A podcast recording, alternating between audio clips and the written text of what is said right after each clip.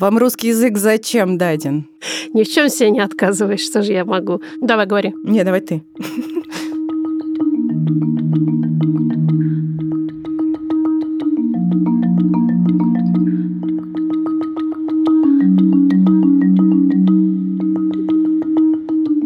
Здравствуйте. Привет! Это подкаст, который называется «Никакого правильно», и мы делаем его в студии «Либо-либо». А мы — это я, Ксения Красильникова, А я Мария Карнович-Влова. Мик Джаггер и Кит Ричардс Воу. российского подкастинга. Сидим, так сказать, на пальме. Я сегодня эдакая ведущая радиокультура. Депрессивный стендап снова с вами, потому что мы говорим, вы не поверите, про депрессию. Обалдеть! Вы нам эту тему, Давно впаривали. а мы как-то никак не могли к ней подобраться. При этом у нас есть мнение, в смысле некоторая, как обычно, дестигматизирующая позиция относительно того, как могут складываться отношения в паре, где один из партнеров болеет депрессией. А вы уже знаете, что у нашего сезона появился партнер онлайн-гипермаркет детских товаров Акушерство.ру. И это наша совместная рубрика «Колготки с сандаликами». И мы здесь, и вы здесь делимся странными и неожиданными стереотипами о детской одежде.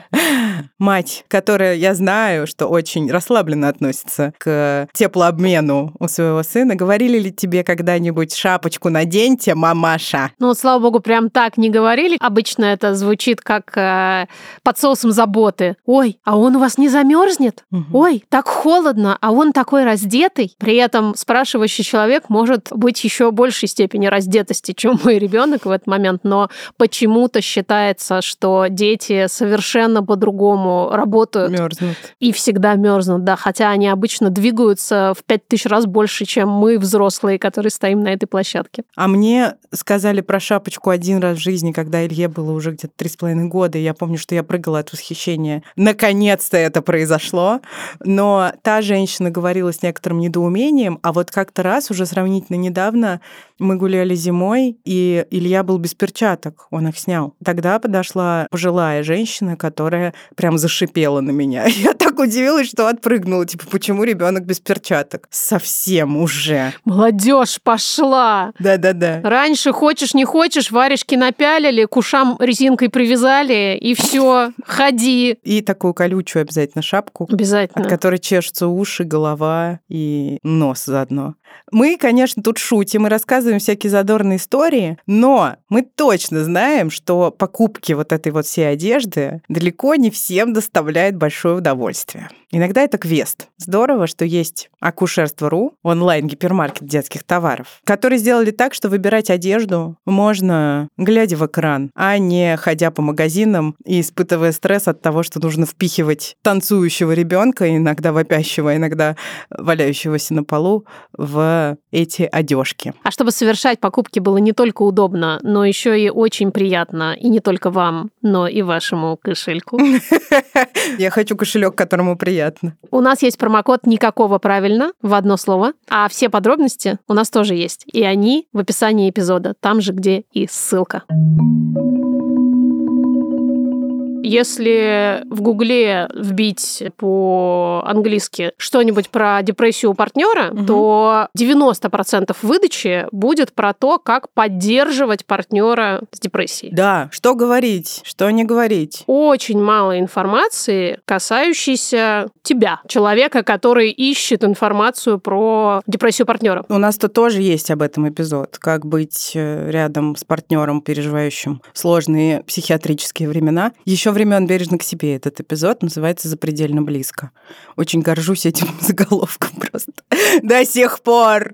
Вообще-то, когда тебе очень-очень-очень тяжело в отношениях, где у кого-то депрессия, это нормально. Это нормально, и очень важно признавать, что несмотря на то, что партнер болеет, и ему действительно плохо, могут быть разные степени тяжести с разными симптоматическими проявлениями, с какими-то в том числе страшными для близкого и любящего человека. Одновременно с этим без заботы о себе в такой ситуации далеко просто не уехать. Депрессия – это очень изолирующая болезнь. То есть это такая штука, где тебе совсем не хочется на самом деле искать никакой помощи, ни к кому тянуться за объятиями, а тебе хочется закуклиться и вообще-то перестать существовать, если это особенно тяжелая депрессия. И поэтому именно для близких отношений, когда ты не один, а у тебя в жизни есть еще кто-то очень-очень важный, это огромное испытание именно из-за природы этой болезни. Да. По сути дела, человек, который болеет депрессией, может быть совсем на себя не похожим.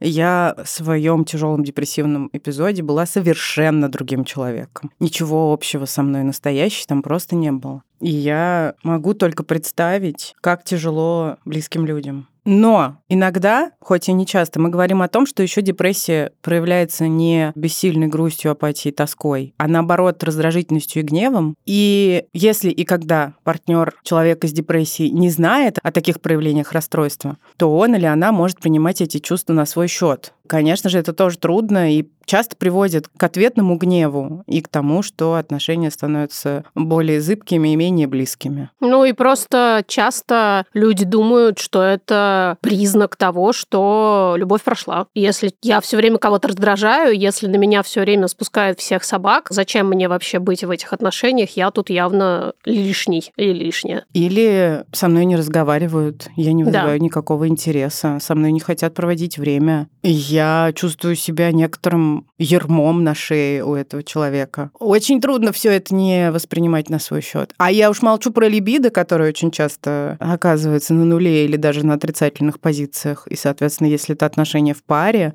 и для кого-то важна сексуальная жизнь как часть отношений в паре, получается какая-то лапупа, как говорит мой зять. Что такое лапупа? Я не знаю, что это такое, но слово, видимо, обозначающее какой-то неудачный расклад. Поскольку твой зять человек э, очень умный и образованный, наверняка это какое-то очень важное слово. Да, возможно, оно даже имеет происхождение, но мы не будем сейчас гуглить. В общем, лапупа — это вам не шутки. Хотя, казалось бы.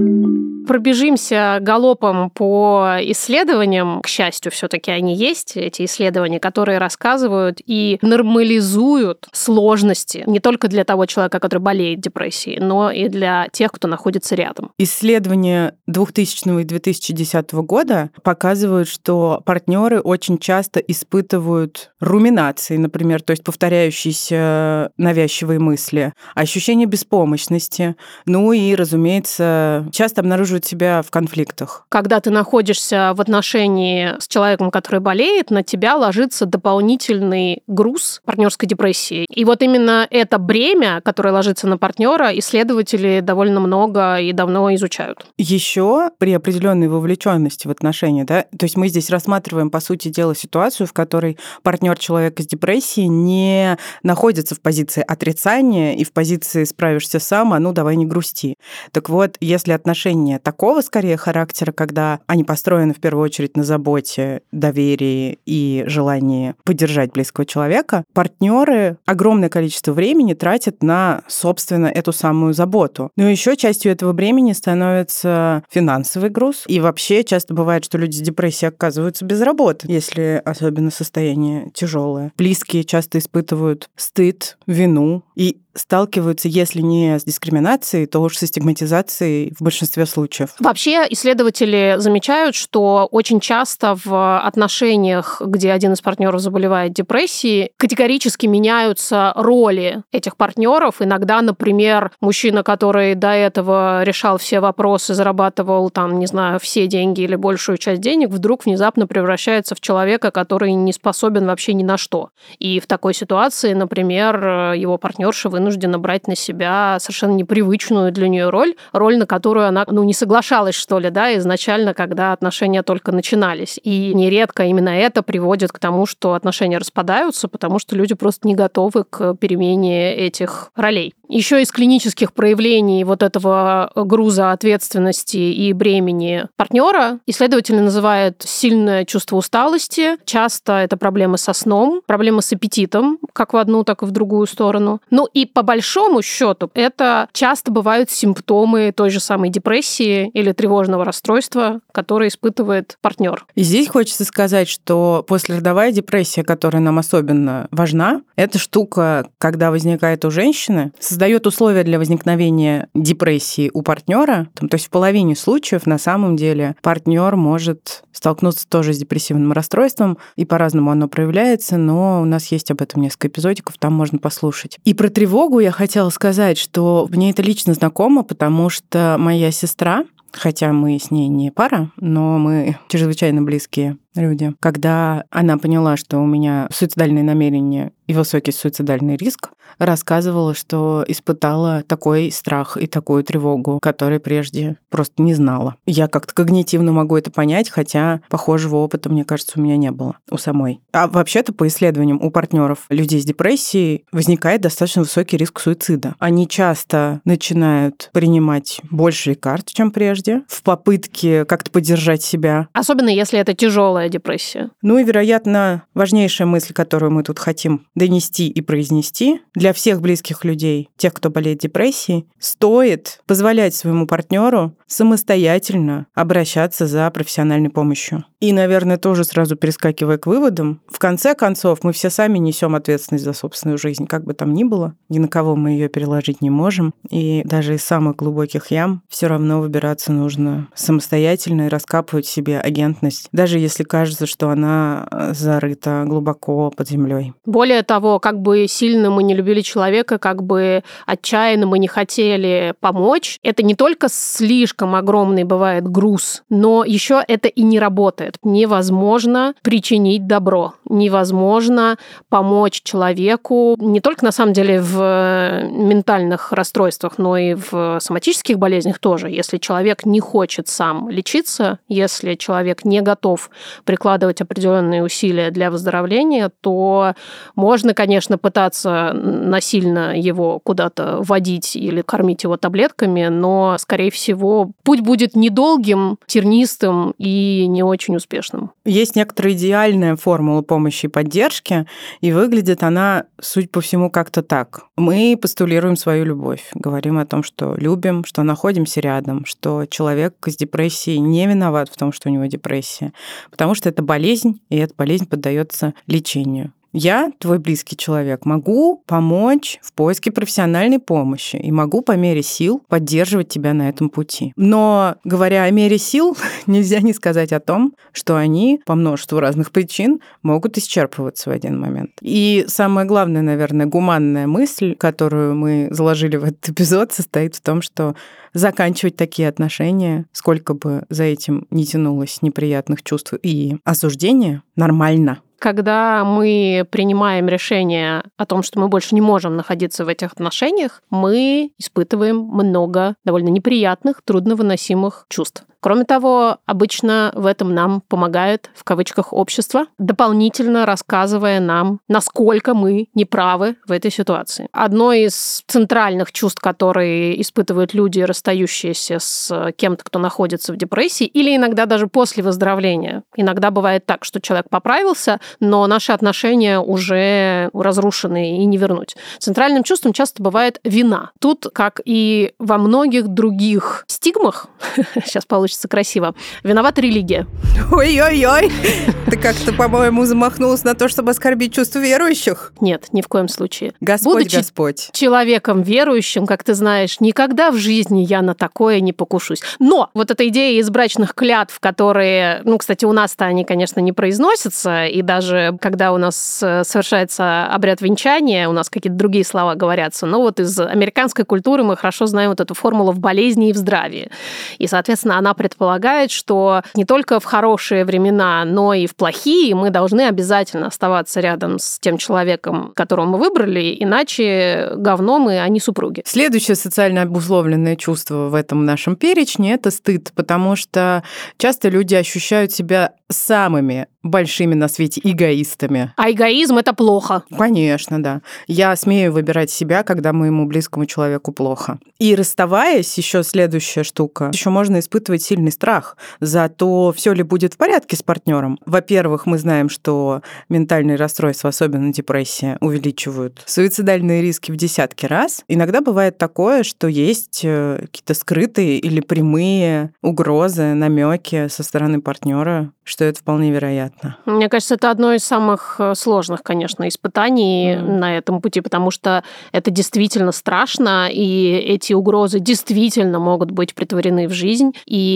здесь очень важно получить э, поддержку для себя. Разумеется, мы всегда будем пытаться помочь своему партнеру, но здесь очень важно разделять его жизнь и свою жизнь. Прям когда я об этом думаю, я понимаю, что практически невозможно, как бы осознан ты ни был, не нести на себе потом всю жизнь вот это чувство вины, да. если с партнером действительно что-то случится. Я думаю, что ты после этого в некотором смысле проклят, потому что то самое бремя или ермо потом за тобой тянется, и если использовать нашу метафору с чемоданчиками, то чемоданчик, наверное, становится размером с дом. Абсолютно, Очень да. никому не пожелаю. И из-за этого часто люди испытывают бессилие, потому что, собственно, они понимают, что они не могут ничего сделать, они не могут заставить человека вылечиться или даже пойти попробовать начать лечиться. И вот это ощущение бессилия, оно, конечно, совершенно разъедающее. Ну и гнев, злость, если так случается, а так, наверное, случается достаточно часто, собственное ментальное здоровье или какая-то другая важная часть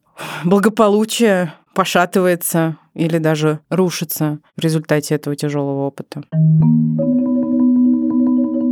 Ну вот есть история про Ариану Гранде. Она закончила отношения с рэпером, я не знаю его, но его зовут Макмиллер. У него была наркотическая зависимость, и он э, умер от передозировки вскоре после их расставания. И вот Ариану Гранде множество людей осуждали в соцсетях, пользуясь прямыми обвинениями в том, что это она его в могилу свела. Мне кажется, что здесь э, очень важно то, что она женщина, а он мужчина, потому что, опять же, наша любимая женская гендерная социализация предписывает нам, женщинам, заботиться заботиться обо всех вокруг, и в частности, разумеется, о своих партнерах. Я абсолютно уверена, что если бы ситуация была зеркальная, такого уровня шейма не было бы, особенно если бы он в этой ситуации был бы более популярным человеком, а если бы это был условный, я не знаю, Джонни Депп, просто когда приходит э, на ум из-за недавнего громкого судебного процесса, скорее всего, общество нашло бы миллионы одну причину, почему она сама виновата в этом во всем, mm. а, а он, бедняга, совершенно ничего не мог сделать. И что важно сказать, что очень часто у мужчин коморбидность депрессии возникают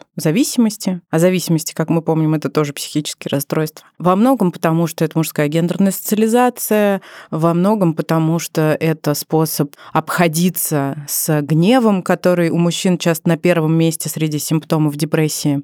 И принятие решения о расставании часто основывается как раз на том, что человек, с которым начинались отношения, и которого мы любили, просто исчез, ушел, его больше нет, и перед нами совершенно другой человек. И несмотря на то, что болезнь не была виной этого человека, то, что тот, кого мы полюбили, перестал существовать, это и не наша вина тоже. Это та ситуация, в которой на самом деле нет виноватых, что для общества довольно сложная формула, потому что мы всегда стремимся найти виноватого. И это просто что-то, что нужно принять, погоревать по этому поводу, но совершенно точно не назначать себя ответственным за то, чтобы быть с человеком всю оставшуюся оставшуюся жизнь, хотя любви больше нет. Ну и специалисты рекомендуют реалистично подходить своим собственным силам и ресурсам и брать на себя только то, что в реальности можешь вывести. Но эта рекомендация тоже звучит классно в теории, и я не уверена, что она хорошо выполнима на практике. Хотя я наблюдала такие расклады со стороны. Я думаю, что для меня желание и попытки, неважно, насколько удачные или неудачные партнера, приложить усилия для того, чтобы изменить ситуацию, найти помощь, попробовать вылечиться, самое главное, наверное, были бы окажись я в такой ситуации, потому что это как будто бы единственный лучик надежды на то, что что-то еще может получиться. Если человек находится в полном отказе, неважно почему, потому что болезнь его полностью захватила или потому что, в принципе, вот такая его личность, то просто, скорее всего, не будет оснований для того, чтобы продолжать. Тот редкий случай, когда я за самосохранение гораздо больше, чем за слияние и вот это вот, пока смерть не разлучит нас. Мне кажется, что слияние, как некоторая предпочитаемая штука, особенно из культурного описания романтических отношений, что вот вы становитесь одним целым, это очень вредно. И как раз приводит к тому, что мы не понимаем, как отделиться от партнера, если мы изначально соглашались на то, чтобы становиться частями друг друга и быть половинками. Да, кусочками пазла. Опять же, снова мы каждый несем ответственность за себя. Как говорят исследователи, сама по себе депрессия не часто ведет к разводу или расставанию. Чаще к ним ведет отказ что-либо с этой депрессией делать. У меня был тяжелый депрессивный эпизод. У меня практически не было сил на то, чтобы самой что-то активно с этим делать. И было крайне мало информации о том, что можно с этим делать. Но я в какой-то момент сказала своим близким, ребят, дело плохо, пожалуйста, найдите мне психиатра. А дальше я вот помню прям сам этот момент, когда мама меня погрузила просто в машину. Я не сопротивлялась сопротивлялась ни в коем случае. У меня был именно проблеск надежды, что что-то еще можно попробовать сделать, вот последнее.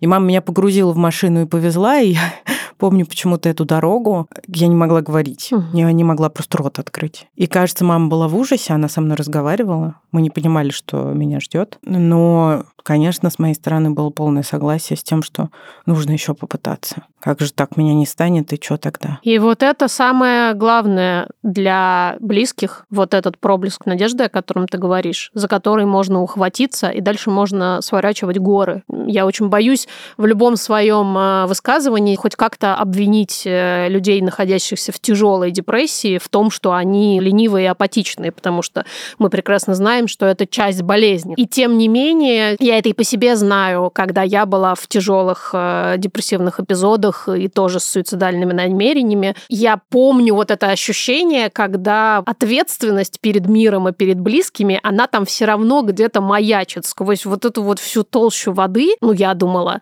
нет, я не могу. Ну, я не могу умереть, у меня есть ребенок. У меня есть Кирилл, который меня любит, он сойдет с ума, если я с собой что-нибудь сделаю. И вот за вот эту вот маленькую палочку ты хватаешься, и дальше, соответственно, если если тебе помогают, можно вылезти. Иногда бывает так, что партнеры находятся в созависимых отношениях, и эта созависимость — это не разделение и не передача ответственности человеку за его собственную жизнь делает хуже, потому что у второго человека пропадает полностью желание хоть сколько-нибудь за себя бороться. И бывает даже так, отношения распадаются, потому что не получилось. И после этого партнер начинает все-таки что-то делать, обращается за помощью, потому что понимает, что с ним больше никто не носится, что его никто больше не тащит за собой, как этот самый чемоданчик, и выздоравливает. И в итоге оказывается, что после расставания ситуация не ухудшается у второго партнера, а наоборот только улучшается. Что такое созависимые отношения, которые ты упомянула?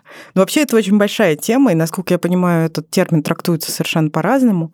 И сейчас у нас эпизод не о них, но все таки кто такие созики? Я прошу прощения Созики. за это дискриминирующее слово, но я его слышала, оно а меня я не очень слышала такого. веселит. Ну, коротко, это когда ты чувствуешь ответственность за то, чтобы спасти человека от самого себя. У него может быть аддикция, он может быть просто таким беспомощным. Вот он не может ни счет оплатить, ни ужин себе приготовить. Ну, как же он, бедняга, будет? Been there, done that. Неприятно. И часто это все приводит к тому, что люди обнаруживают себя в отношениях, которые как бы такие односторонние движения. Только ты все время все делаешь для человека, он для тебя не делает ничего, потому что он несчастный, о нем надо заботиться, и ты для себя тоже не делаешь ничего, потому что у тебя нет времени и ресурсов, потому что тебе нужно заботиться о своем партнере.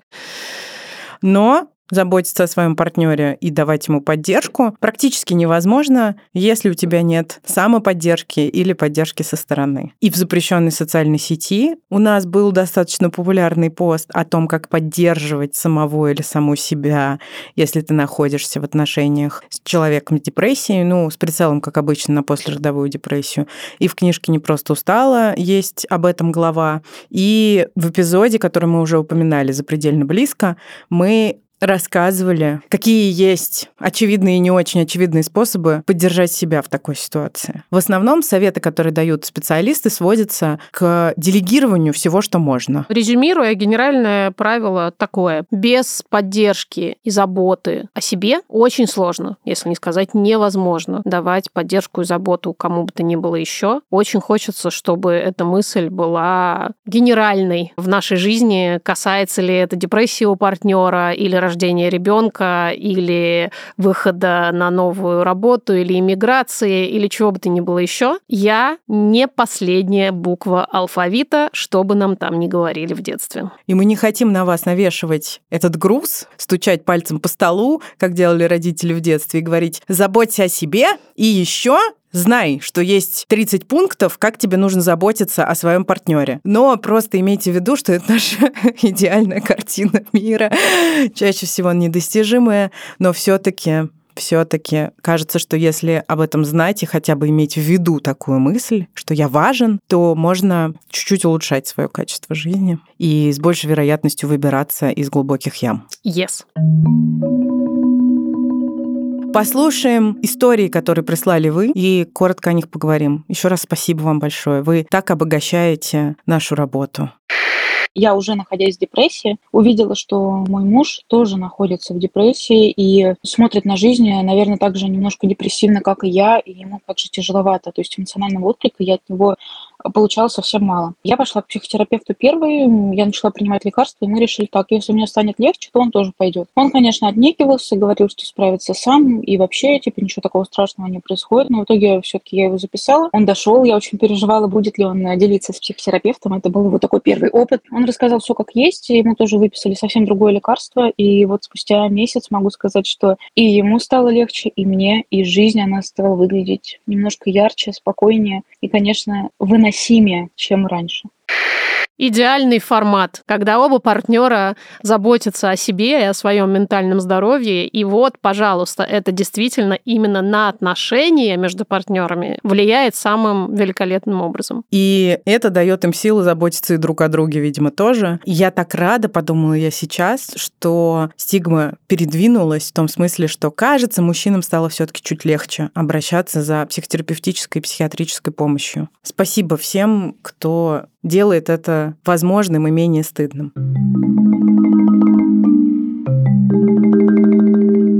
Вы знаете, у нас по-прежнему есть друг и подружка Авиасейлс еще, и мы придумали новый способ рассказывать истории, чтобы вас повеселить, порадовать, дать пищу для размышлений и рассказать о том, как неожиданно, но обычно интересно могут разворачиваться путешествия. Мы много раз нахваливали поддержку Авиасейлс еще и стали думать о том, как было бы, если бы в наших прежних, уже состоявшихся путешествиях у нас был доступ к такому сервису. Вот я была в ЮАР, когда я была на третьем курсе. Это значит, что мне было что-то типа 19 или 20 лет. Мы поехали вместе с сестрой, мы поехали к родителям, которые на тот момент там жили. И, в общем, это было предсказуемое путешествие. Мы понимали, где мы живем, куда мы ездим и так далее. И я помню, что, конечно, одним из самых больших впечатлений был Кейптаун вместе с его мысом Доброй Надежды и Столовой горой, и двумя океанами, до которых можно доехать. Но это были времена, когда так называемый обратный апартеид, то есть ситуация, в которой белокожее население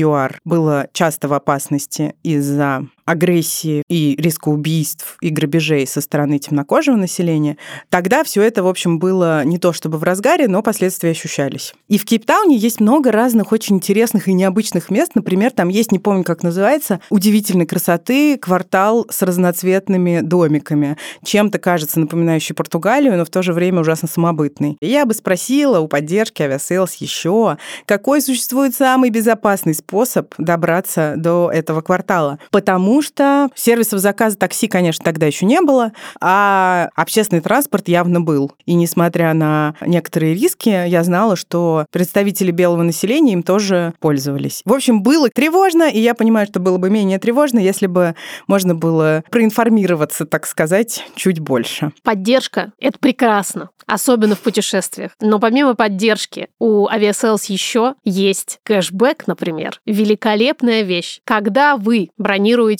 отели, автомобили, заказываете ПЦР-тесты, вам приходят баллы на счет, которые вы можете конвертировать в рубли, переводить на свои замечательные счета и пользоваться ими. А еще, если вы не хотите общаться с поддержкой, что тоже нормально, можно просто включить какой-нибудь классный гайд, секретный по тому городу, в котором вы находитесь, и послушать, куда бы пойти, чтобы не было скучно. И прям оказавшись у достопримечательности, отмеченной на карте, сразу о ней все узнать. Поддержка — это хорошо, не только в трудные времена, когда болеешь ментальным расстройством, но и веселые или увлекательные, когда путешествуешь. Авиасейлс еще с промокодом никакого на 10% дешевле в описании эпизода есть нужная вам ссылка и промокод.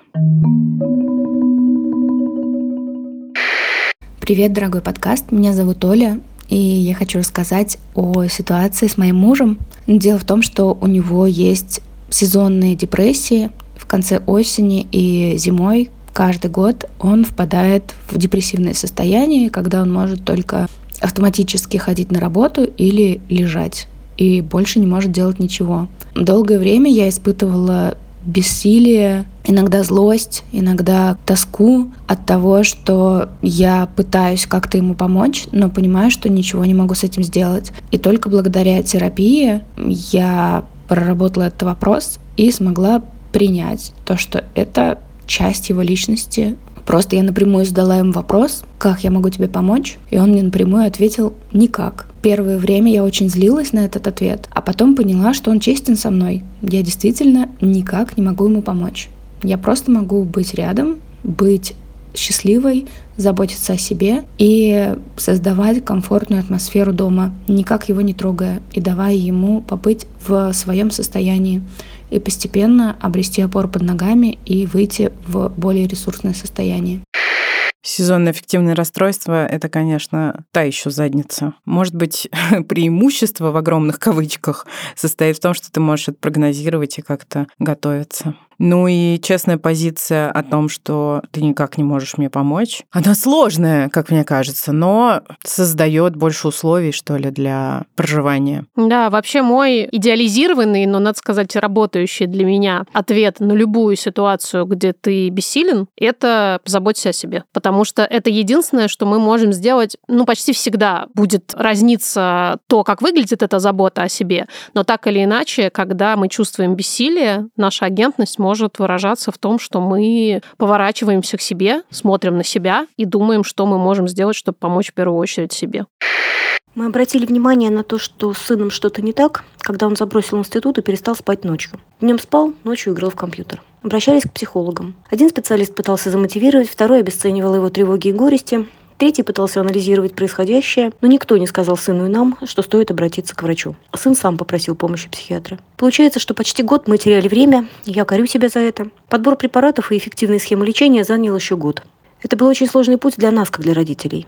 Было тяжело признать, что ребенок болен, а не ленится и не протестует, что у него ментальные проблемы, что нужно долгое лечение. Нам тоже нужна была поддержка и сочувствие. Но вместо этого приходилось отбиваться от собственных родителей и знакомых, кричащих, что надо просто сделать усилия, что мы должны объяснить, как на самом деле надо сыну делать, что у них-то ничего похожего с детьми не было, это было настолько ужасно, что мы избегали общения с близкими. Необходимость защищать сына истощала, огорчала, унижала. Поддержку мы получали только от одной родственницы, у которой был опыт лечения психиатра. Сейчас сыну намного лучше. У нас теплые и близкие отношения. Он устроился на работу и продолжает лечение.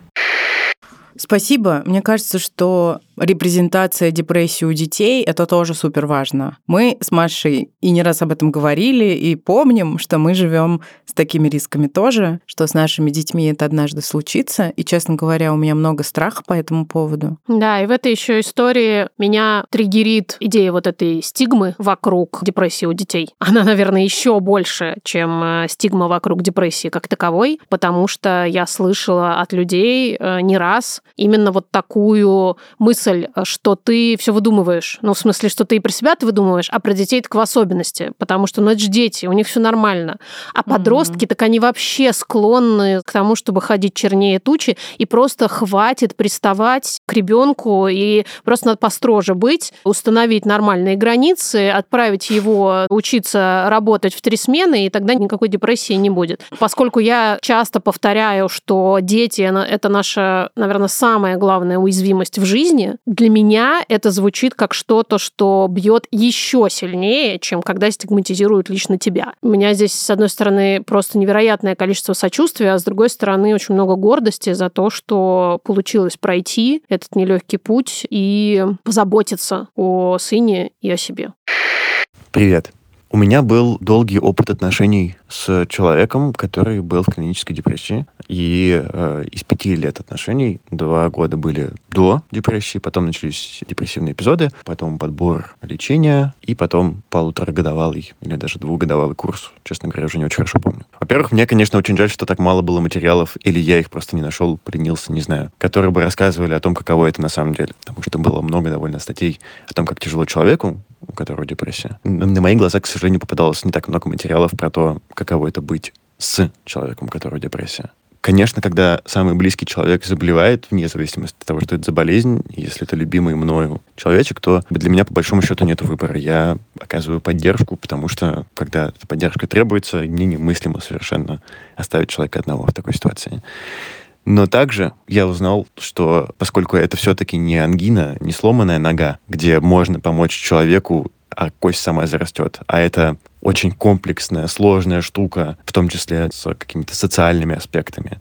Нужно и важно давать делать самому человеку какие-то сложные решения и сложные выборы. А еще одна вещь, которая для меня стала важным выводом из этой истории, что когда человек, близкий мне человек, любимый мой человек попадает в такую ситуацию, заболевает, то, разумеется, здесь для меня, по крайней мере, нет выбора, поддерживать человека или не поддерживать. Но если я только вступаю в отношения, и я вижу, что человек находится в состоянии депрессии, и я теперь уже знаю, через что с большой вероятностью придется пройти, то я выбираю этого не делать, потому что на меня это оставило не меньше отпечаток, чем на человеке, который болел. Я скорее выбираю такую жизнь не жить.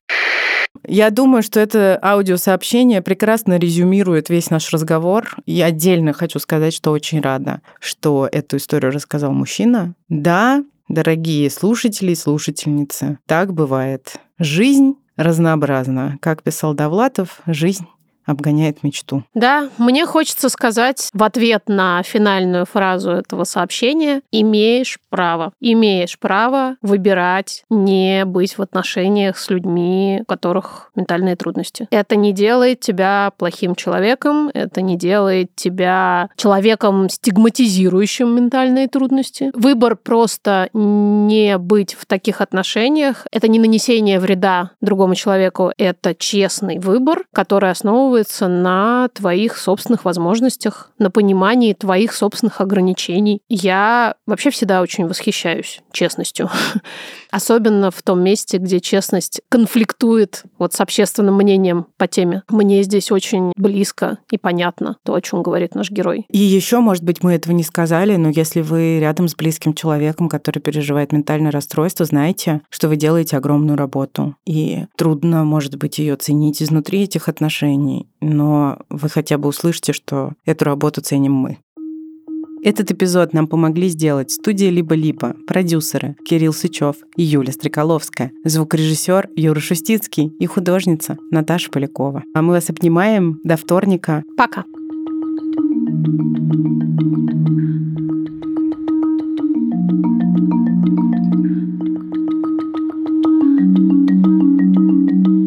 Раз, раз, раз, раз, раз, раз, раз. Так, ну что, депрессия партнера? Раз, два, три, раз. Или партнерки? Раз, два, три, раз, раз, раз. Что, нельзя сказать партнерша? Этот вариант мне нравится больше.